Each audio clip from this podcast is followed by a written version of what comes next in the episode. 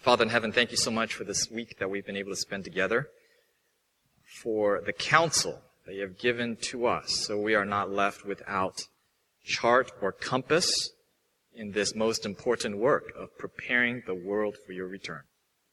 And as we look at our own lives, as we reflect and contemplate your leading in uh, my history in particular, but also as we reflect on our institutions and what we're doing. Lord, we pray above all that we may reflect Christ and that we may help reproduce him in our own lives and in the lives of those students you have placed under our care. Please guide us this hour. May you speak to us now, we ask in Christ's name. Amen. So a little bit of background about myself, just so you are aware of the context of where I'm coming from. I was born into an Adventist home in Hong Kong my parents were both Adventists. They met in college there. And what might be interesting to you, a little trivial fact, is that on my mother's side of the family, I am a fourth generation Adventist. Being in a Chinese culture that is tremendously um, unusual, uh, my mom's grandparents were introduced to the Adventist faith, and then her dad, my mom, and me, that's four generations. So I was born into an Adventist home. I grew up in the Adventist school system from day one. Uh, even in Hong Kong, I went to our Sam Yuk school there. It was an Adventist school system elementary school. We moved to the United States when I was six years old, and I went to uh, Loma Linda Academy from first grade all the way until 11th grade. And then my senior year in high school, I went to Ouachita Hills Academy, where I graduated. And after that, I was um, I was at Hartland College for uh, one term, and then I took some time off formal schooling, and uh, I did a fair bit of mission work and canvassing, and I took some Bible training uh, in short-term programs and things of that nature. And then I went back to college at Ouachita Hills College. Ouachita Hills College started in between the time that I graduated from academy and to that time. And uh, I, uh, I, I got my degree in secondary education there, and I was a student teacher at Laurelbrook Academy for a short time, and then I was a staff at uh, Ouachita Hills Academy for a few for a few more years. And it was during that time there that I was a staff that my wife and I had our courtship we actually got married uh, while both of us were staff at OHA, and after which I went to Southern and got my degree in business in the School of Business, my graduate degree. And my wife also has a fair bit of history in self-supporting work as well, not only at Washington Hills Academy, but she was a student and she worked at Wildwood for about four years, I believe, four or five years, somewhere in there. And so, and now, as a uh, go, going beyond the end of that story, I graduated with my degree from Southern two, in 2012. And since that time, I have been serving as executive director of Audioverse. Most of you are probably familiar with this ministry. And I've also been a leader with GYC as a vice president with them, and also, as Debbie mentioned earlier, with ASI Southern Union. And so in, and also have had some uh, affiliation with OCI. And so through this brief overview, I think you can safely say that in a true sense, I and my family are closely linked to the self-supporting work of Seventh-day Adventists. Uh, and the title of my story this afternoon is Reflections from a Product of the System, and I really mean it when I say that. Um, I have been deeply, fundamentally, irreversibly, I would say, impacted by the influence and the ministry of many of our ASI institutions as well as other self-supporting uh, organizations as well. And what's, I share all of that with you because I think it's important for you to know where I'm coming from. That I was a student, both academy and college, and I was a staff, and now I am still in many ways closely linked from you know, events like this and ASI, and I, I do a fair bit of speaking. I've been to a number of our institutions to share. and I'm still closely connected with many individuals in this movement, that I, that's the angle, right? That's where my perspective is from someone who's been in as well as someone who is working uh, alongside from outside now. And not only that, I have come, I come with somewhat of a background that have, uh, haven't always been in self-supporting work as well. So I have had a little bit of experience before and after my self-supporting experience. But I think really, inevitably, and you're probably already thinking this. I'm not a mind reader, but my guess is at least the question has come to mind, and that is, so why have you decided to stay in the church? Why are you still active in ministry? Why have you chosen a life career, a life path that you have chosen. Because I don't have to tell you that there are many others, many others of my very own classmates and friends who have chosen a vastly different path in their lives.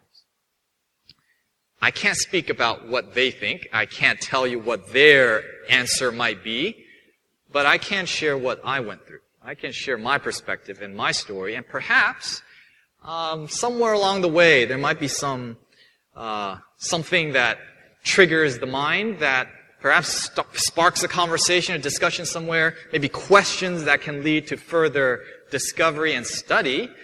Uh, I don't claim to have the answers. That's one thing. The first thing I learned from self-supporting work is uh, how little I truly know.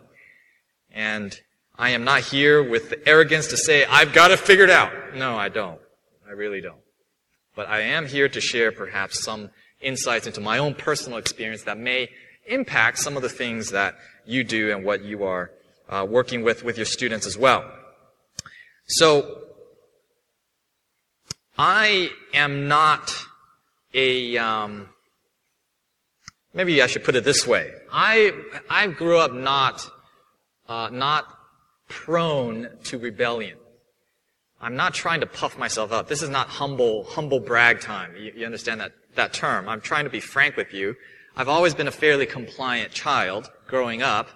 And, you know, I look at a lot of my friends now and I'm not like many of them in terms of my personality.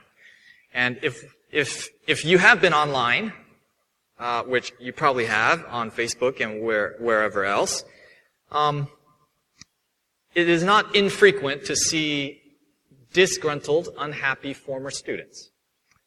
And many of them are individuals that I know myself and are friends of mine.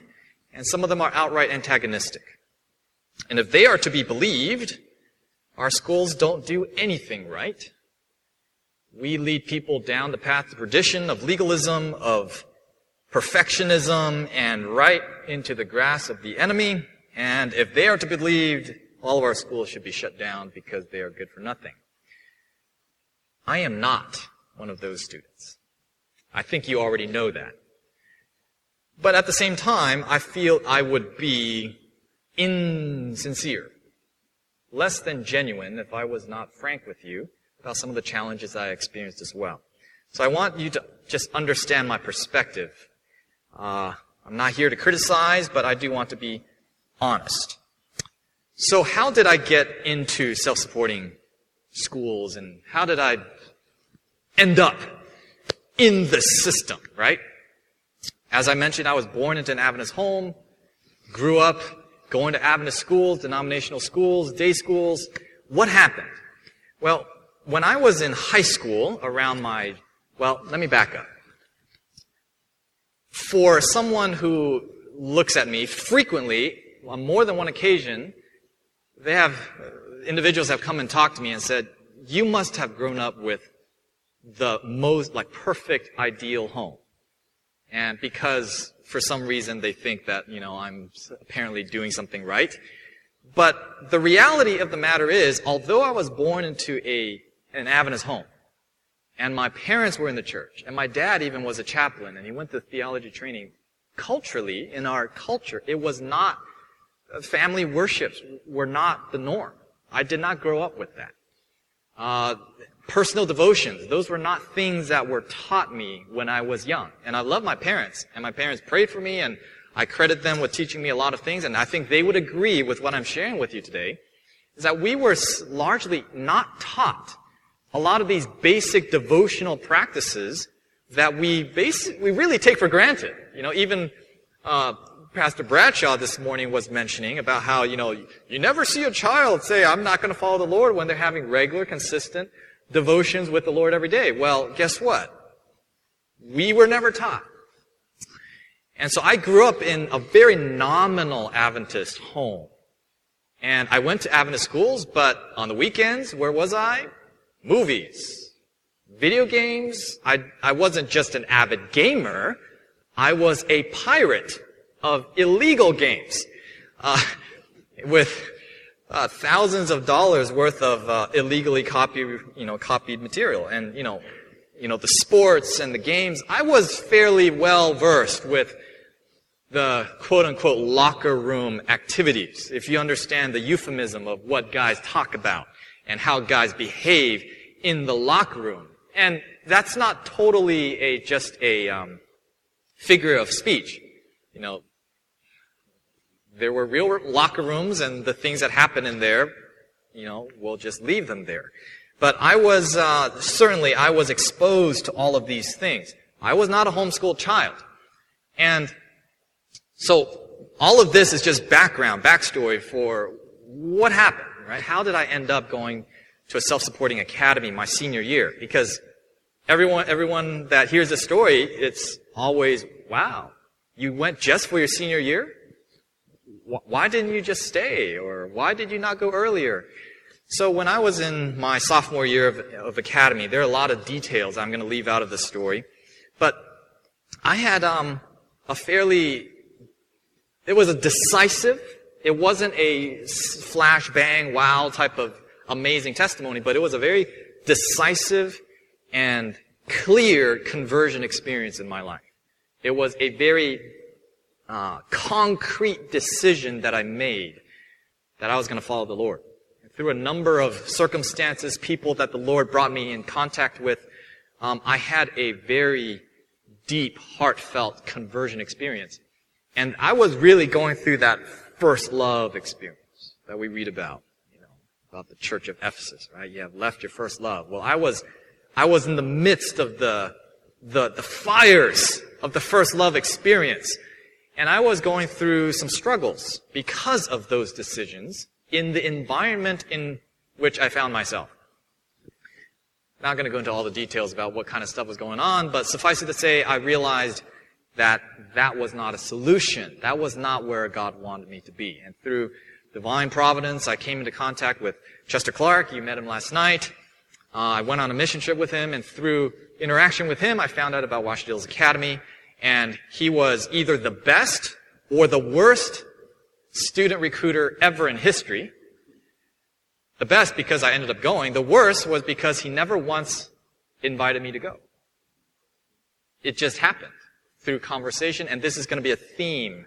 This is going to be a theme that I saw in my own story that I'm going to try to bring to the surface. That is that it was through his personal interaction with me on a deeper level that convinced me that it was not God's will for me to remain where I was. And I'm going to go off script a little bit because I was told I have plenty of time. So I hope you're uh, going to stay awake with me. But uh, I was really struggling when I was in Loma Linda Academy during my junior year. I thought the Lord was calling me to be a Martin Luther on campus. I was going to reform my school and save my classmates. And I had these grand dreams of as- and aspirations.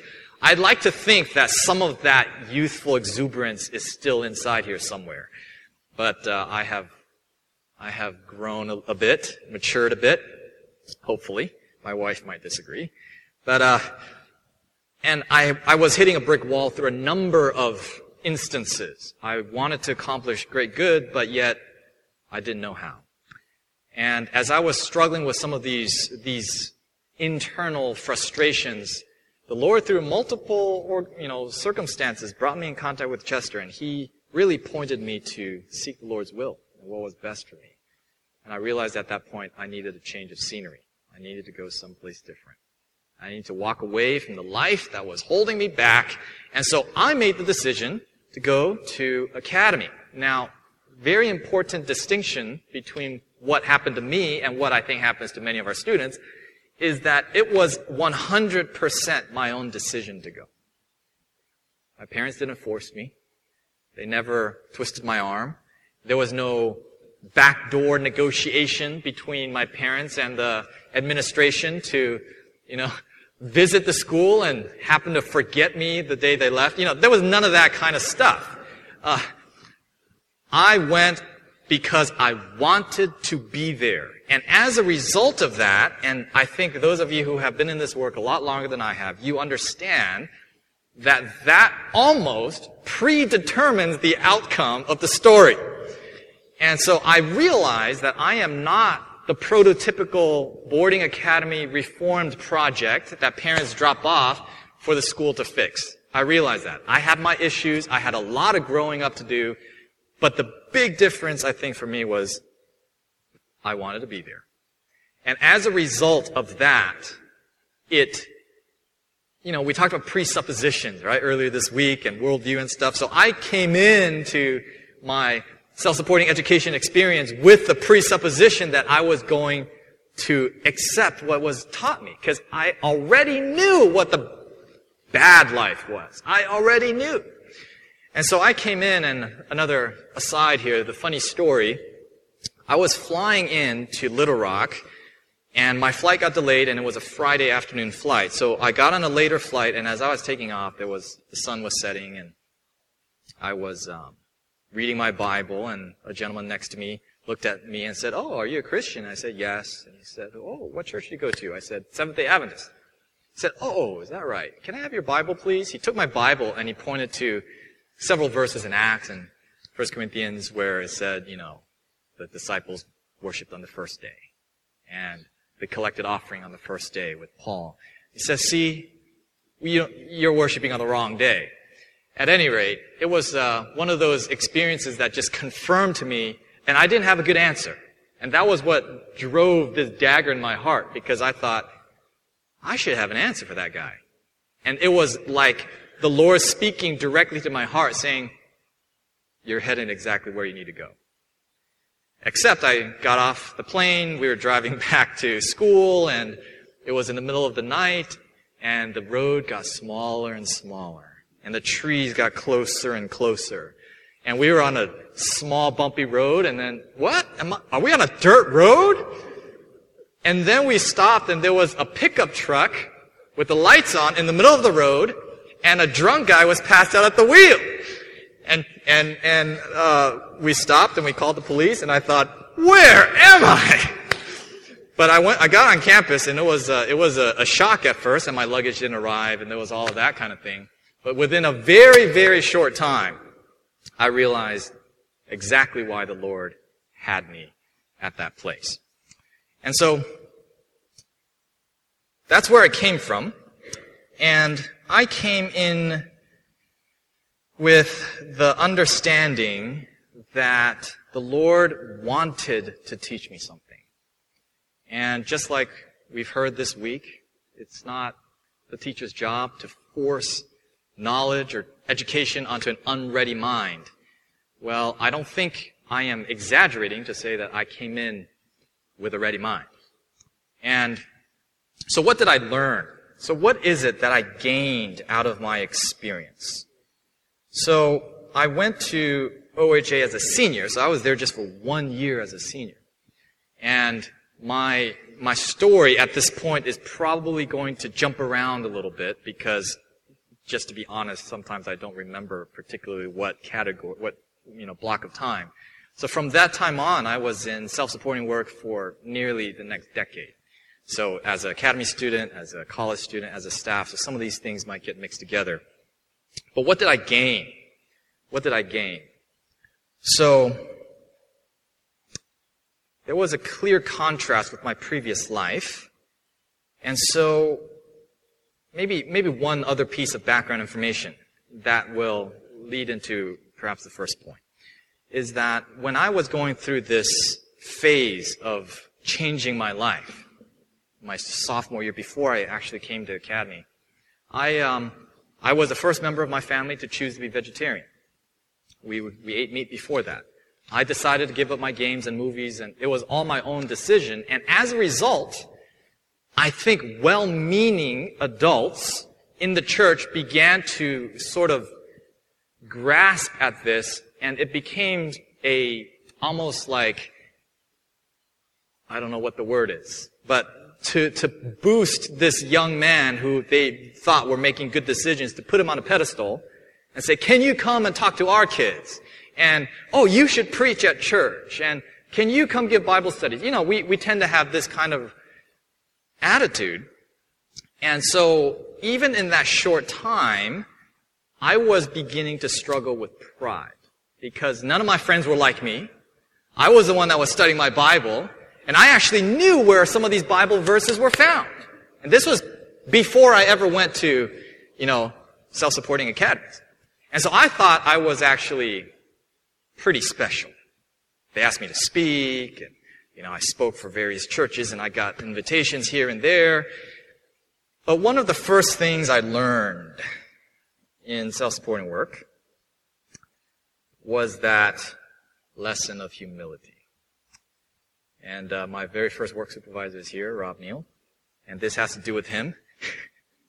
and I think he still remembers the first day. You know, I came, you know, just vibrant and just so excited to be on campus, but yet inside I was still thinking, you know, I'm all that. There was a piece of me that was thinking that. Until I had my very first job assignment. I was assigned to uh, work on construction, and Mr. Neal, as we affectionately called him as students, he, I realized this later because he told me the rest of the story. He wanted to feel me out. Let's see what this guy's made out of. So we went to the back of the, the house. There was this you know, small piece of siding, or sheathing rather, of uh, OSB board, and he gave me a, a, a screw gun. He said, put this up. And it was the most humiliating experience because I had never used a screw gun before, and you know how it is. You can't get the screw in, and it was a metal building. Little did I know that, you know, it made any difference, but I couldn't get the thing in.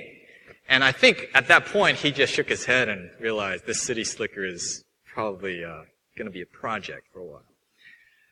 But those kinds of experiences, that's just one anecdote, but there are many experiences throughout my time in academy and later on in college that the Lord repeatedly would place me in circumstances, and many of the times the, the staff and teachers, without their knowing probably, I think the Lord just created circumstances calculated to just knock me down a peg.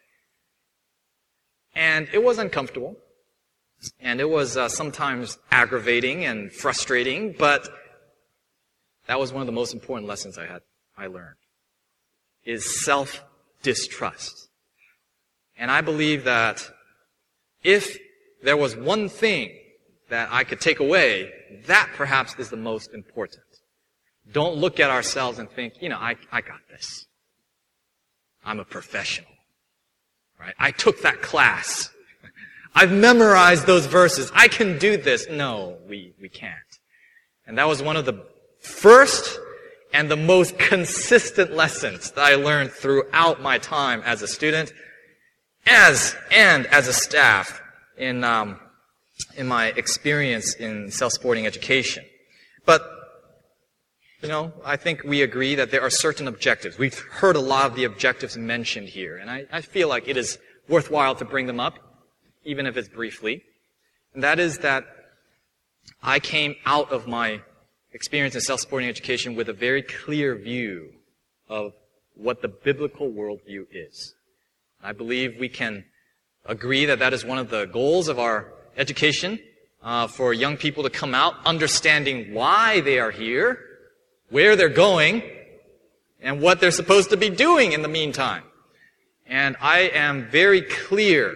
I came out with a crystal clear picture about what the Bible, biblical worldview is, what Adventism is all about, our prophetic identity, our mission, and how I personally fit within. And you know, it, it, it, that, that shaped every decision in my life from then on, from you know, what I chose to do in my graduate studies, the career I'm doing now, even the wife that I chose to marry, and obviously how we choose to raise our child, the values that we have. I can safely say that it is because of the self-supporting education that I received that I possess the worldview that I have. And and not only do I possess it, I feel confident enough that I can express what that is. And I think that is a, a goal that we can say was achieved, at least in my own personal experience. Something closely related to that, but just as important, is a solid, unshakable faith in the spirit of prophecy. And I just have to say, it is, it is one of the most valuable things to be able to look at the writings of Ellen White with complete confidence. To have that source of admonition. I don't have to wonder, oh, I wonder what God wants me to do. Well, I don't have to wonder. I just have to wonder, hey, have I found what he said that I need to be applying in my life? And so I can say with absolute certainty that it is because of my self-supporting education that I have the relationship with the spirit of prophecy that I do today. And an interesting aside, just to give you a little bit more context about me, just a couple months before I uh, went to Academy my senior year, I had a conversation with my youth group leader at my church, and I kid you not, my question was, what do you mean when you use the term spirit of prophecy? I was brought up in the church, having this education, I was in a minister's home, and I did not know, honestly, I did not know what the term spirit of prophecy meant. And that was really the context that I had coming into uh, my academy experience. And uh, I am very thankful to say that I read a great deal of Spirit of Prophecy during my time in school. And of course, beyond that, uh, my personal devotional habits, it was learning how to pray, not just pray as in reciting the Lord's Prayer, but claiming God's promises. What does, what does that even mean? And seeing answers to prayer. You know, I learned all of those things. I saw it in practice.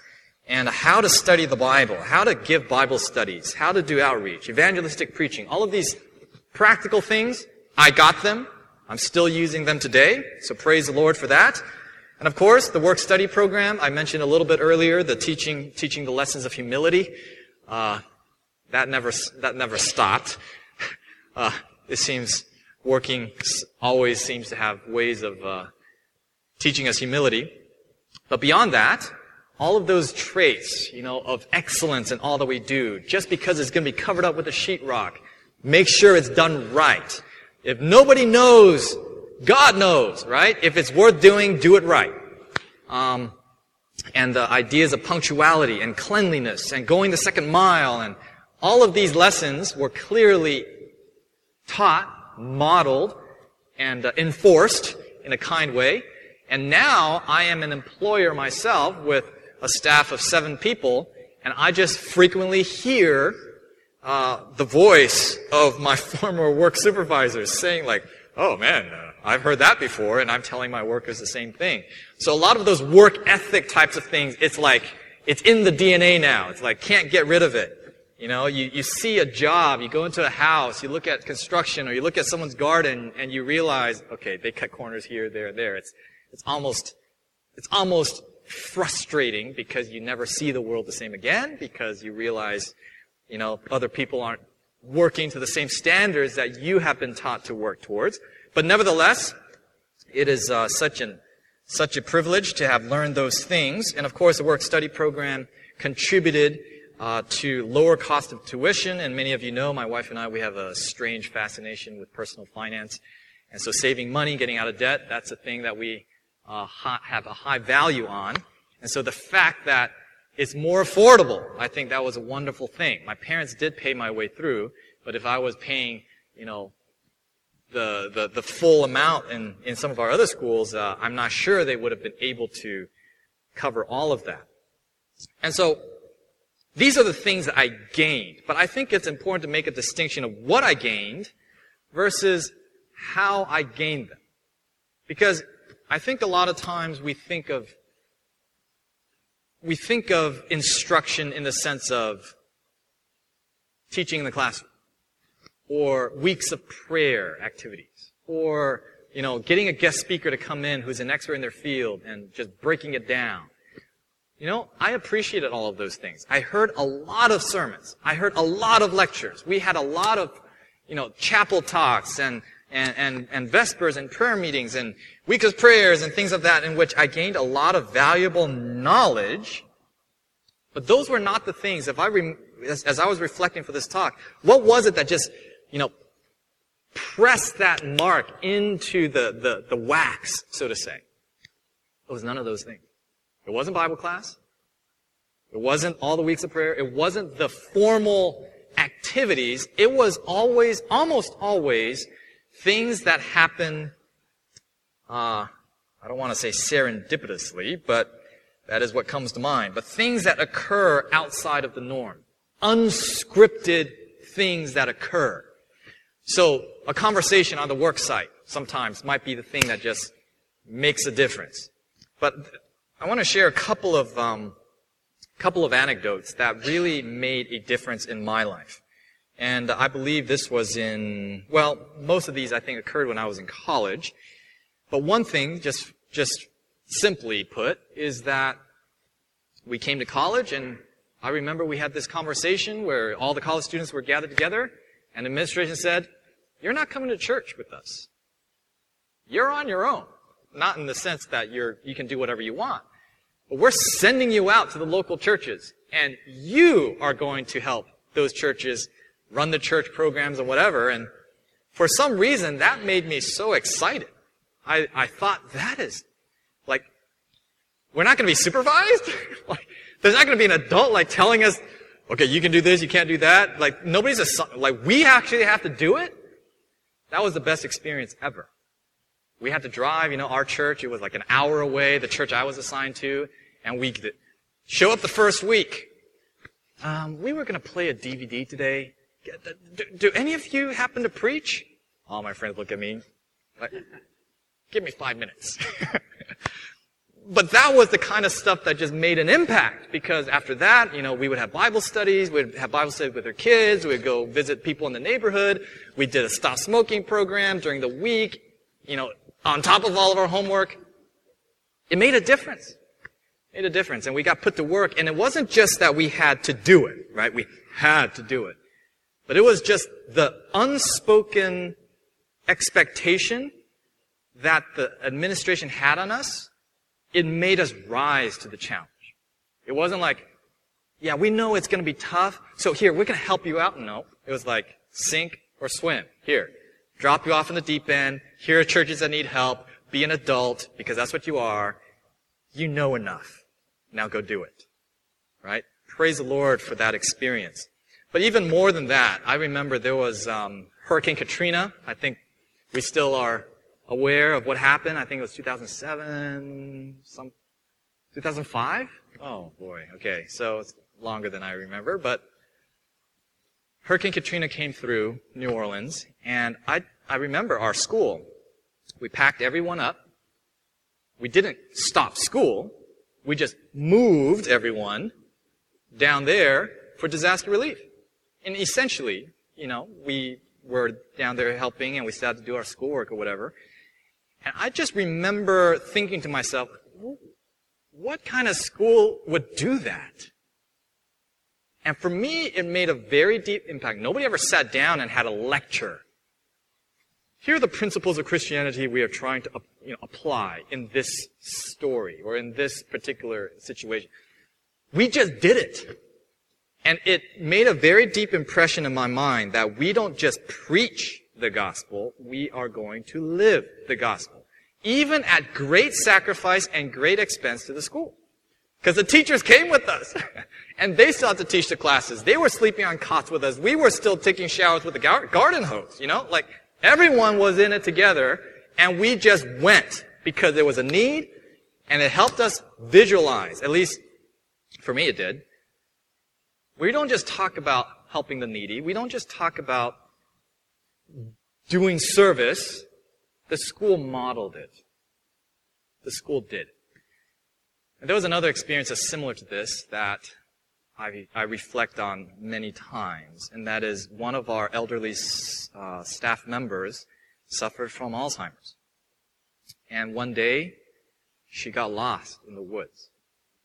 And our entire school, academy and college, all the staff, we shut everything down and we went combing through the woods looking for this one precious soul. It was raining. I remember because my phone died because it got waterlogged. I had ticks up to my waist, tick bites. I mean, not just tick bites. I mean, we had chiggers up to my waist and we had, you know, ticks covering our feet and, you know, we had all of that kind of stuff happening. Nobody complained because there was a very clear message. Nobody preached a sermon about it. The message was, there is a soul to be saved. We're going to do everything we can to save this person. The National Guard came out. They worked alongside us. They saw the work ethic of our students. Some of us, you know, they were trying to recruit us to join the National Guard. Um, but, you know, those kinds of experiences was what made the difference. I would have years of Bible classes, week of prayer, seminars, whatever, but two days out looking for our staff member, a week down in New Orleans helping disaster relief. All of a sudden, it's like, yeah, I believe all that. But prior to that, it was just knowledge. It was like, yeah, I can regurgitate. I can put on a test. Yeah, it makes sense. I can prove it. But it didn't sink from here to here until we, I saw with my own eyes a demonstration of the application of the things that we are taught. Now, more over than that, I think this is going to be really the theme that I'm going to keep coming back to, is that moreover than just like these institutional activities, even more important than that was the individual labor. I have staff members that many of them I'm still very close with today. The individual interest the times walking around campus talking about issues and, and, and the care and concern and the modeling of a consistent Christian life, of genuine Christianity, it was really what made the difference. And for me, it's not a joke. It's not just a figure of speech when I say our self-supporting family was like family. It really was like family. And so I feel like I can safely say that uh, I gained a great deal of positive, life changing things from my experience in self supporting education. But of course, as institutions run by human beings, faulty human beings, and myself being a faulty human being, there are challenges and there are struggles. And so I do want to share a few of the experiences or, or, challenges and struggles that I personally had that may or may not uh, be reflective of some others as well, but perhaps things that uh, may be relevant to other students that you're dealing with today. And of course, I am not here to finger any individual or institution, but merely to share my experience, and I have been to several institutions and so the first, perhaps the biggest struggle that undergirds some of the other struggles that all arises from this is sometimes there was a struggle between perception and reality. And for a young person, I have to be honest, it took me uh, several years, really. I was in academy for one year and then several more years in college. It wasn't some, until sometime later in my college years where I really felt confident in being able to differentiate what was merely my perception versus reality. And what did I mean, what do I mean by that? What I mean by that is that sometimes our institutions have a particular culture. And the culture can speak even when no one actually verbalizes what we think. And sometimes the culture communicates things that we don't intend and as young minds are impressionable, and there's this tendency to an all or nothing, black and white type of reality, I think perhaps, I know I struggle with it, it's hard to understand where the difference or where the gray areas are, if that's an appropriate term, or the nuances of perhaps what we are trying to communicate. I'll just give you a couple of examples. Um, one that was later on in my co- uh, college experience when I had decided to go on to Southern for, well, let me, let me back up. Let me back up. I need to, I need to set this one up. You know, we talk a lot about true education. And that is a term lifted right out of the spirit of prophecy. And it has certain meaning that is invested in it. But as a young person without any of that context, remember, I didn't even know what the spirit of prophecy, the term meant. Okay? Coming into an academy setting, I was still fairly young at the time, 16 years old, I think. And I hear, true education. True education. We are following the model. We are applying the blueprint. Without the context that I have now, it is easy to misunderstand that to mean we've got it all right.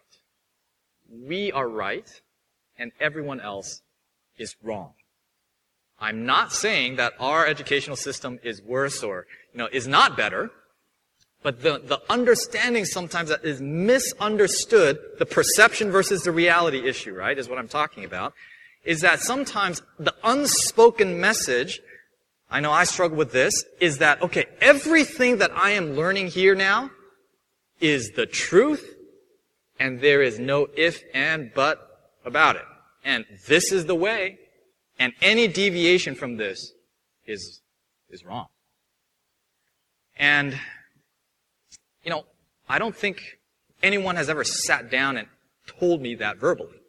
It's just one of those things I picked up just because of the terminology and the way things are and how I perceive the world and coming in as an idealistic young person, already prone to wanting to change the world and having a very black and white view, like it's either sin or it's righteousness. What else can it be? Right? And so I came in and, you know, there would be, there would be certain issues that, that would come to mind that would cause those kinds of, um, perhaps frustrations or incongruent thinking or cognitive dissonance, if you want to use that term. One example that happened to me was later on when I was in college and I had decided to go on to Southern. I was dialoguing with this particular individual, and the clear message was, it is such an unfortunate pity that you had decided to put your salvation at risk going to a Babylonian university when you already received your education. I don't think, I don't know if that's the intent of what this individual was trying to say. But the message that, un- and I had come to a point, I had grown up to the point where it didn't really, it didn't really affect me because, you know, this person was a friend of mine and I understood where he was coming from and I, I can appreciate his good motives. But for a young person, if it was a couple years earlier in my experience, the message would have been clear.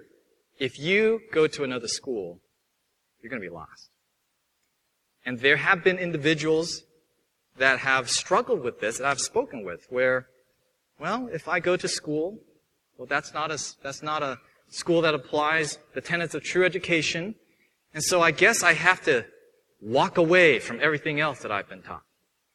And sometimes there's this perhaps disconnect where, well, I am encouraged not to pursue further education to be a doctor or a lawyer or whatever. But then we're celebrating individuals that have those degrees when they choose to come work in our institutions. And so the perception sometimes that is misunderstood, I believe, because I, I understand the, the, the right intentions that our institutions have, is that without saying it, there might be a misunderstanding of what the underlying principle is that we're trying to promote. So when we talk about true education, I believe in true education as an ideal, as a goal, as an objective. It is not a checklist. If you have a farm, if you have a work study program, if you go to bed at 9.30 at night, that's true education. We can have an institution with the best farm, best labs, best deans, and still not be doing anything close to true education. I think we all agree with that, but it's just the way that's communicated sometimes it may lead to misunderstanding. And I know as a young person, it took me a few years to really figure this out. And as an un- unfortunate side effect also, is that sometimes there is a natural tendency to antagonize. Those are not within our system. And it may have been alluded to before this week, and I think there are decided efforts to remedy this within all of our institutions. But the idea that we have true education and they don't, it puts us in conflict sometimes with the organized church. And it sometimes gives the impression that we have something you don't have and that's why we don't want to cooperate with you. And I'm not saying that this is something that is widely prevalent, but I have myself struggled with those feelings individually. And another point related to this idea of the, the issue of perception and what is reality is sometimes there is an unclear distinction between the line of principle, what the Bible says, versus what are our institutional policies. And it is a danger sometimes for us to leverage scriptural principles to make our case for certain principles or certain rules or policies in our institutions that then get misinterpreted as equal to, right, what God has said. And I'll just give you one example, and I don't want to belabor this point, but, you know, we have dress codes in our institutions. And everybody picks on our institutions because our dress code is, you know, a certain way. I actually happen to really appreciate our dress code.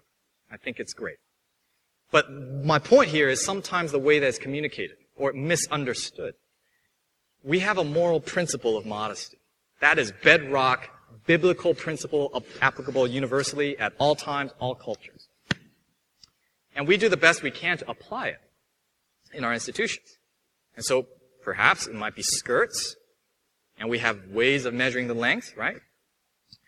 But sometimes the misunderstanding comes in where it is misunderstood that students are taught if you don't wear skirts, you are sinning against God. And the other step beyond that is we also have policies about jewelry. And we have biblical counsel about jewelry. And so it is not inconceivable. And we know some young people that I believe have uh, walked this path is since I am not choosing to dress in accordance to the dress code with the skirts on campus, I might as well wear the jewelry. Because it is communicated as equal, equal, equal. Modesty equals skirts equals jewelry. But I know that that is not the intent. But it can be without even anyone standing up and, and saying any of those things be easily misunderstood. And for me, it took me several years going on into my college experience before I could really confidently express the difference.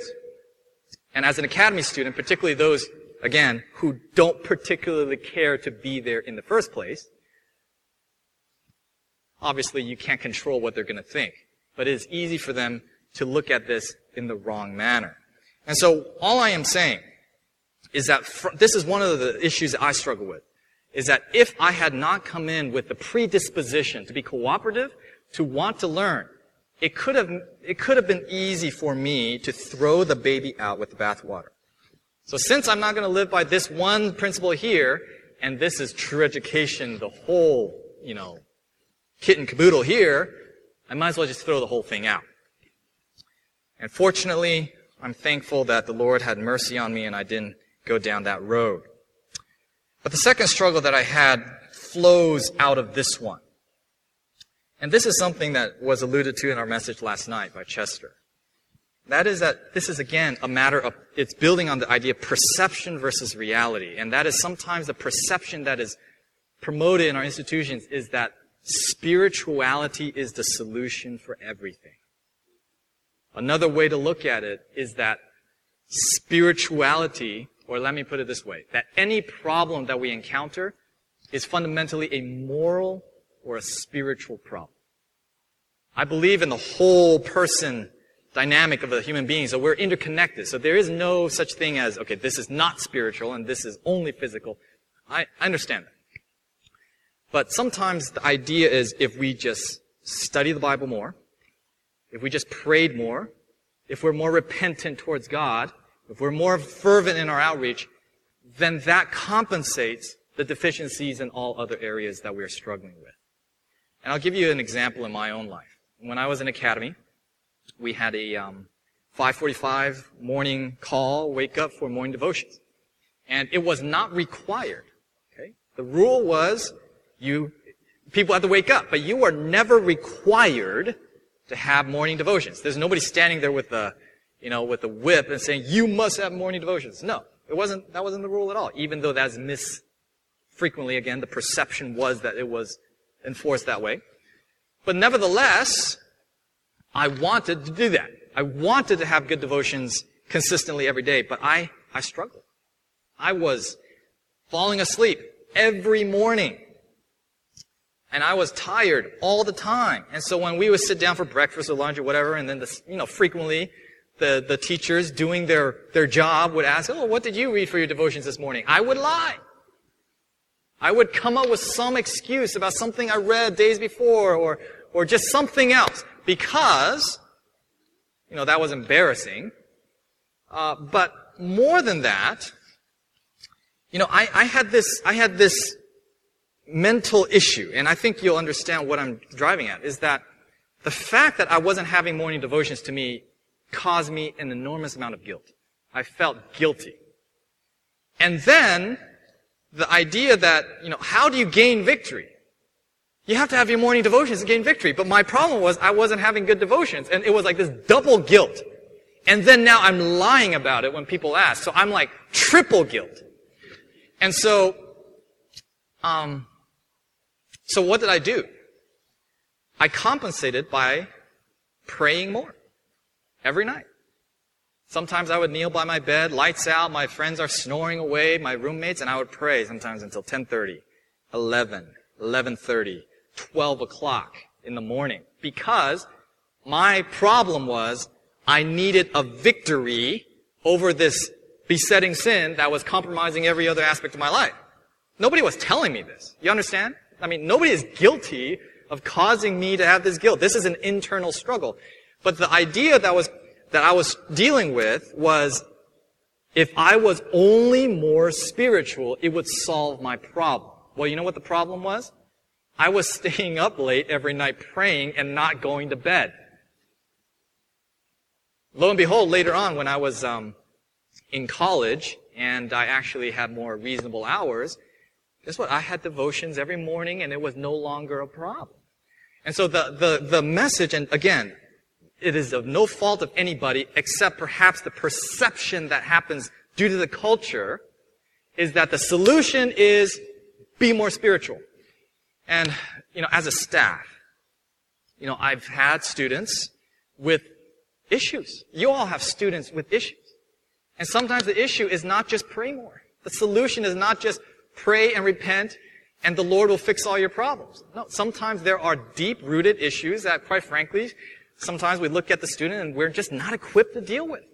Issues in their past. Maybe it's even a physical, you know, chemical imbalance, or maybe it's, you know, abuse, history of things, and loneliness and homesickness. But sometimes the, the, the common misunderstanding is, okay, we have to be spiritual because we have to be in overcoming sin. And so, whatever issues I have with my parents, if I just prayed more, God will fix it. The bitterness, the forgiveness. Sometimes that can be easily misinterpreted. And, um, you know, one of the things, one example, and this is going to lead to the next point, one of the things that, one of the, the cardinal sins, I say that in quote, that we, we, as young people, uh, understood it to be was inappropriate relationships with the opposite gender. And I am not promoting that we allow young men and women to do whatever they want. I understand the rule and I affirm it, and if my daughter were to ever attend a school, I better hope that rule is still in place. What I'm saying is the perception in the young mind. And the perception is that as a student in the dorm, we hear about a couple that's placed on social, or they are, you know, sent home for a time, or sent home permanently you know, we're not going to, you know, there's not going to be a public announcement, right? There's not going to be any type of public discussion. That's inappropriate. And so what's left to happen? This is just a natural course of things. There's chatter that happens in the dorm, and the most influential students in the dorm, and generally the most influential ones, are not the ones you prefer to have the voice of the, or have the ear of all your other susceptible students. They create the narrative about what happened. It fill, the blanks get filled in, and the students amongst themselves create what happened. And there is a perception there again of what happened when I can guarantee you is nowhere near the truth of the reality. But again, I'm just speaking to you from my experience as a student. I know the other end of the story. And so growing, or go, going through academy, it was the cardinal sin. And so it was almost imperceptibly, I think, I don't think verbally I would ever phrase it this way, imperceptibly I began to understand that the sin above all sins is to have feelings for the opposite gender of another student in school.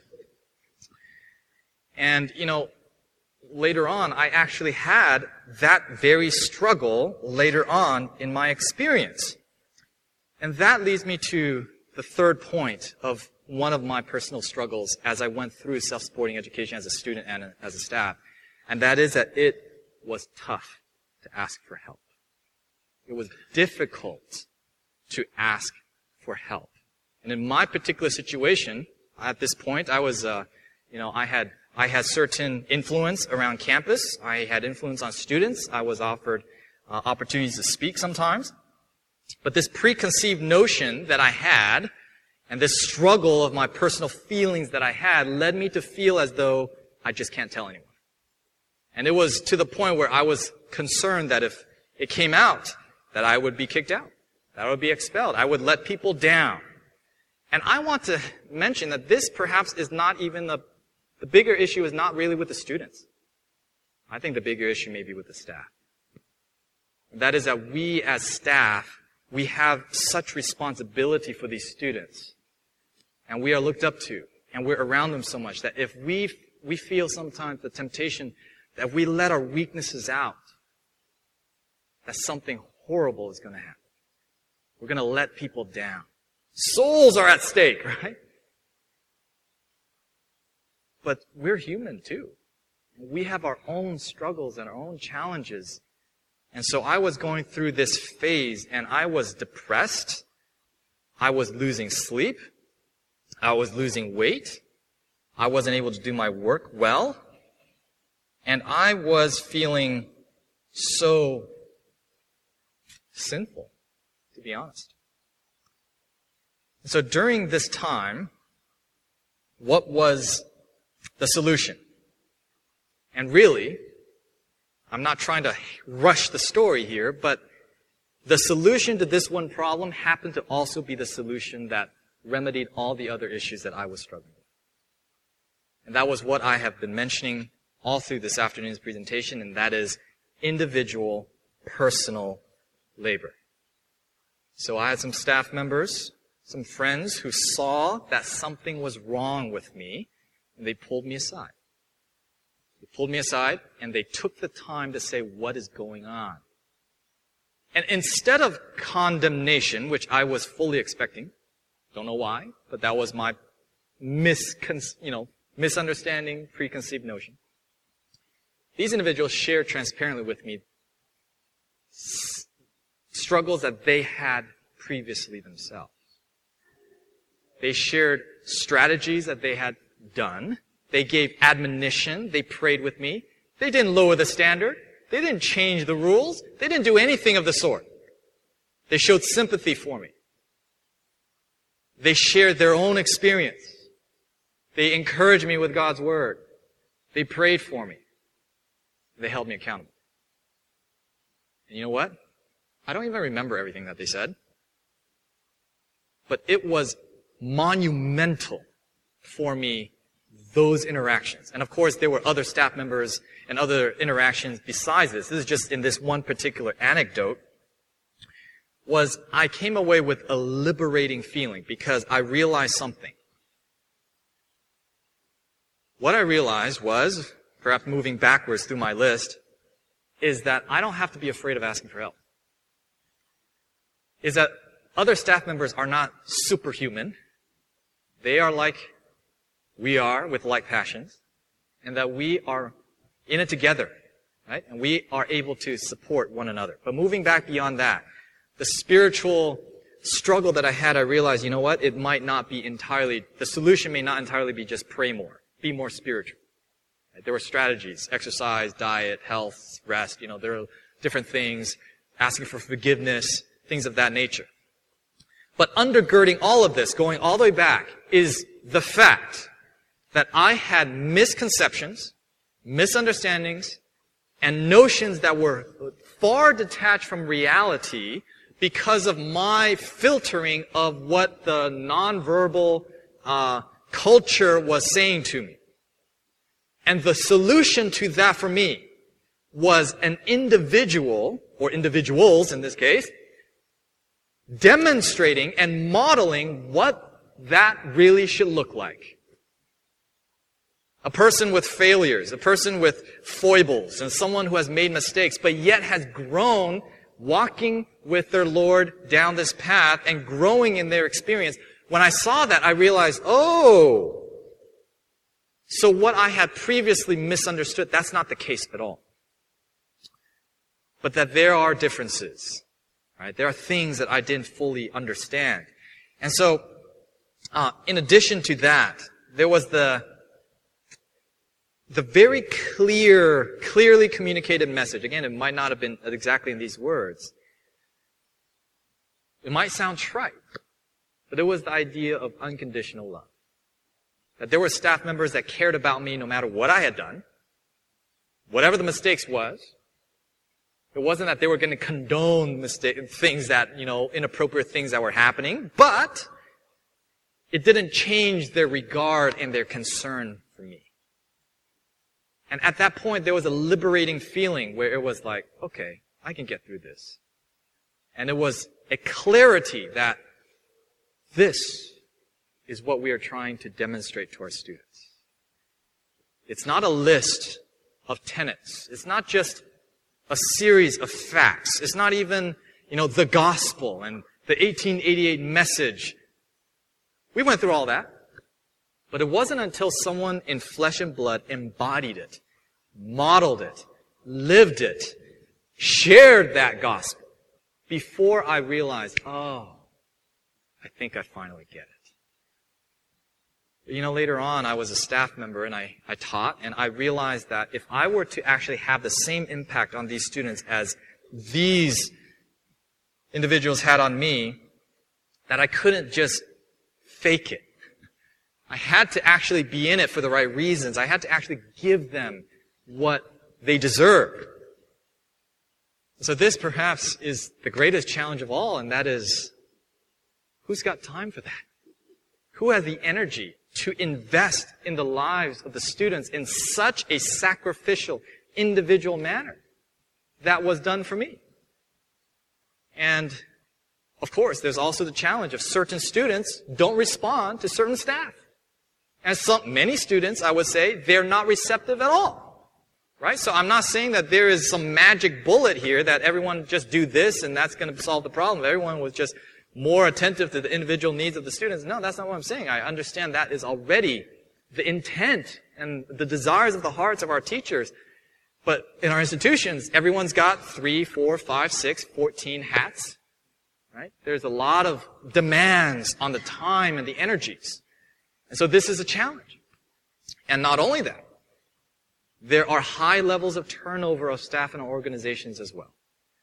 And as a staff member and having interacted with other staff members, another challenge that I have perceived is that oftentimes staff members come in and they themselves have not fully figured out where the values are. How do you align this? What's principle and what's policy? And how do you express this in a winning way?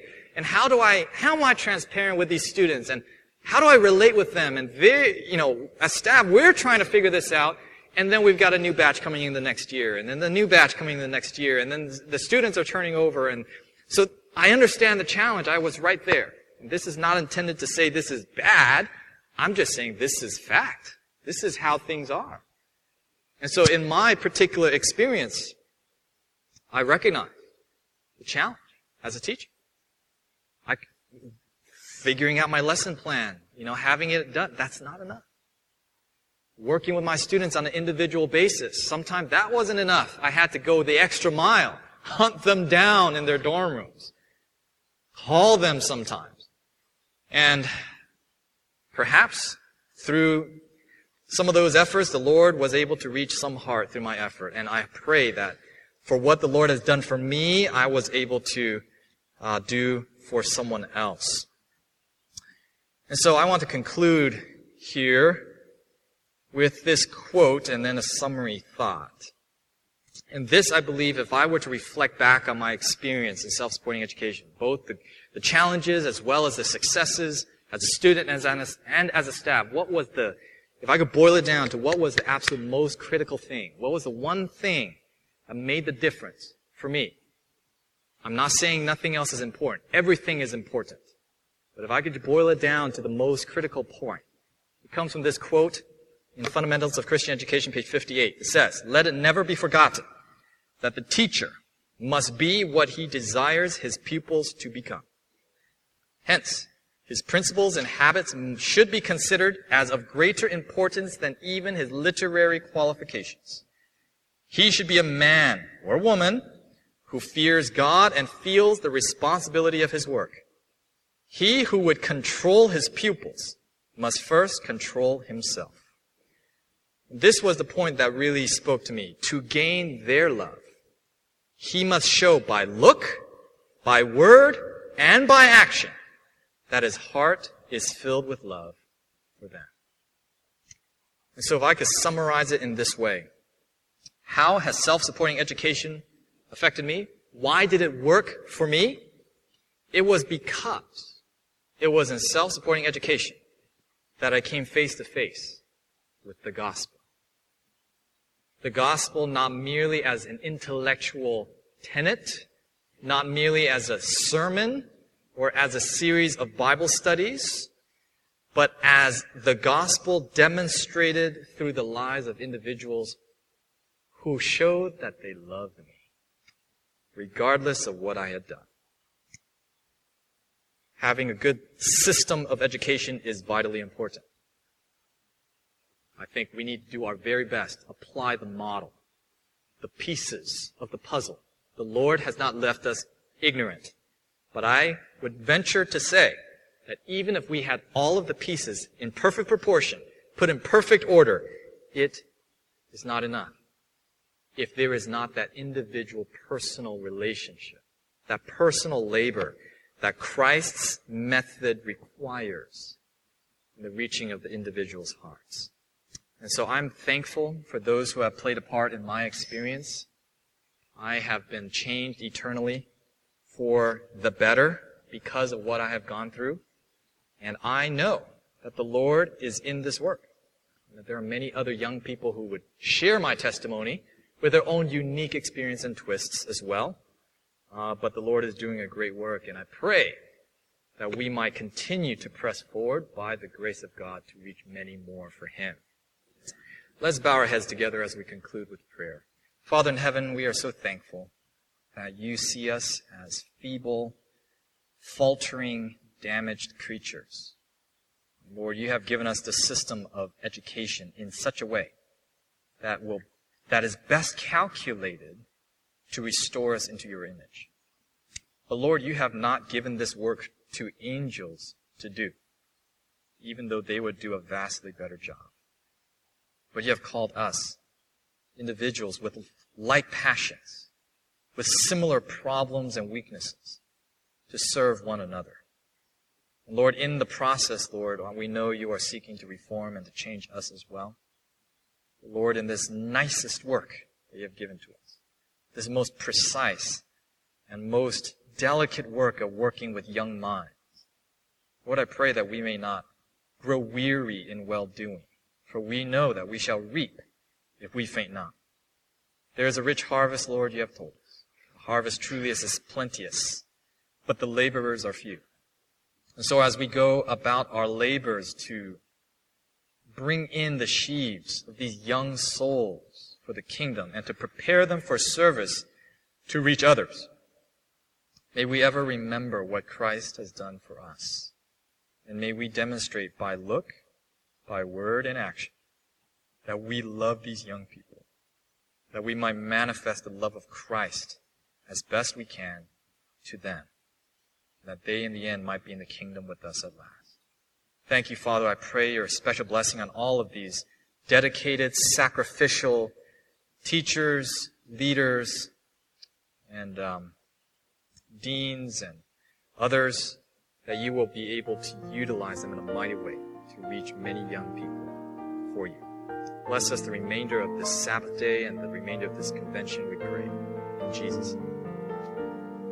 This media was brought to you by Audioverse, a website dedicated to spreading God's Word through free sermon audio and much more.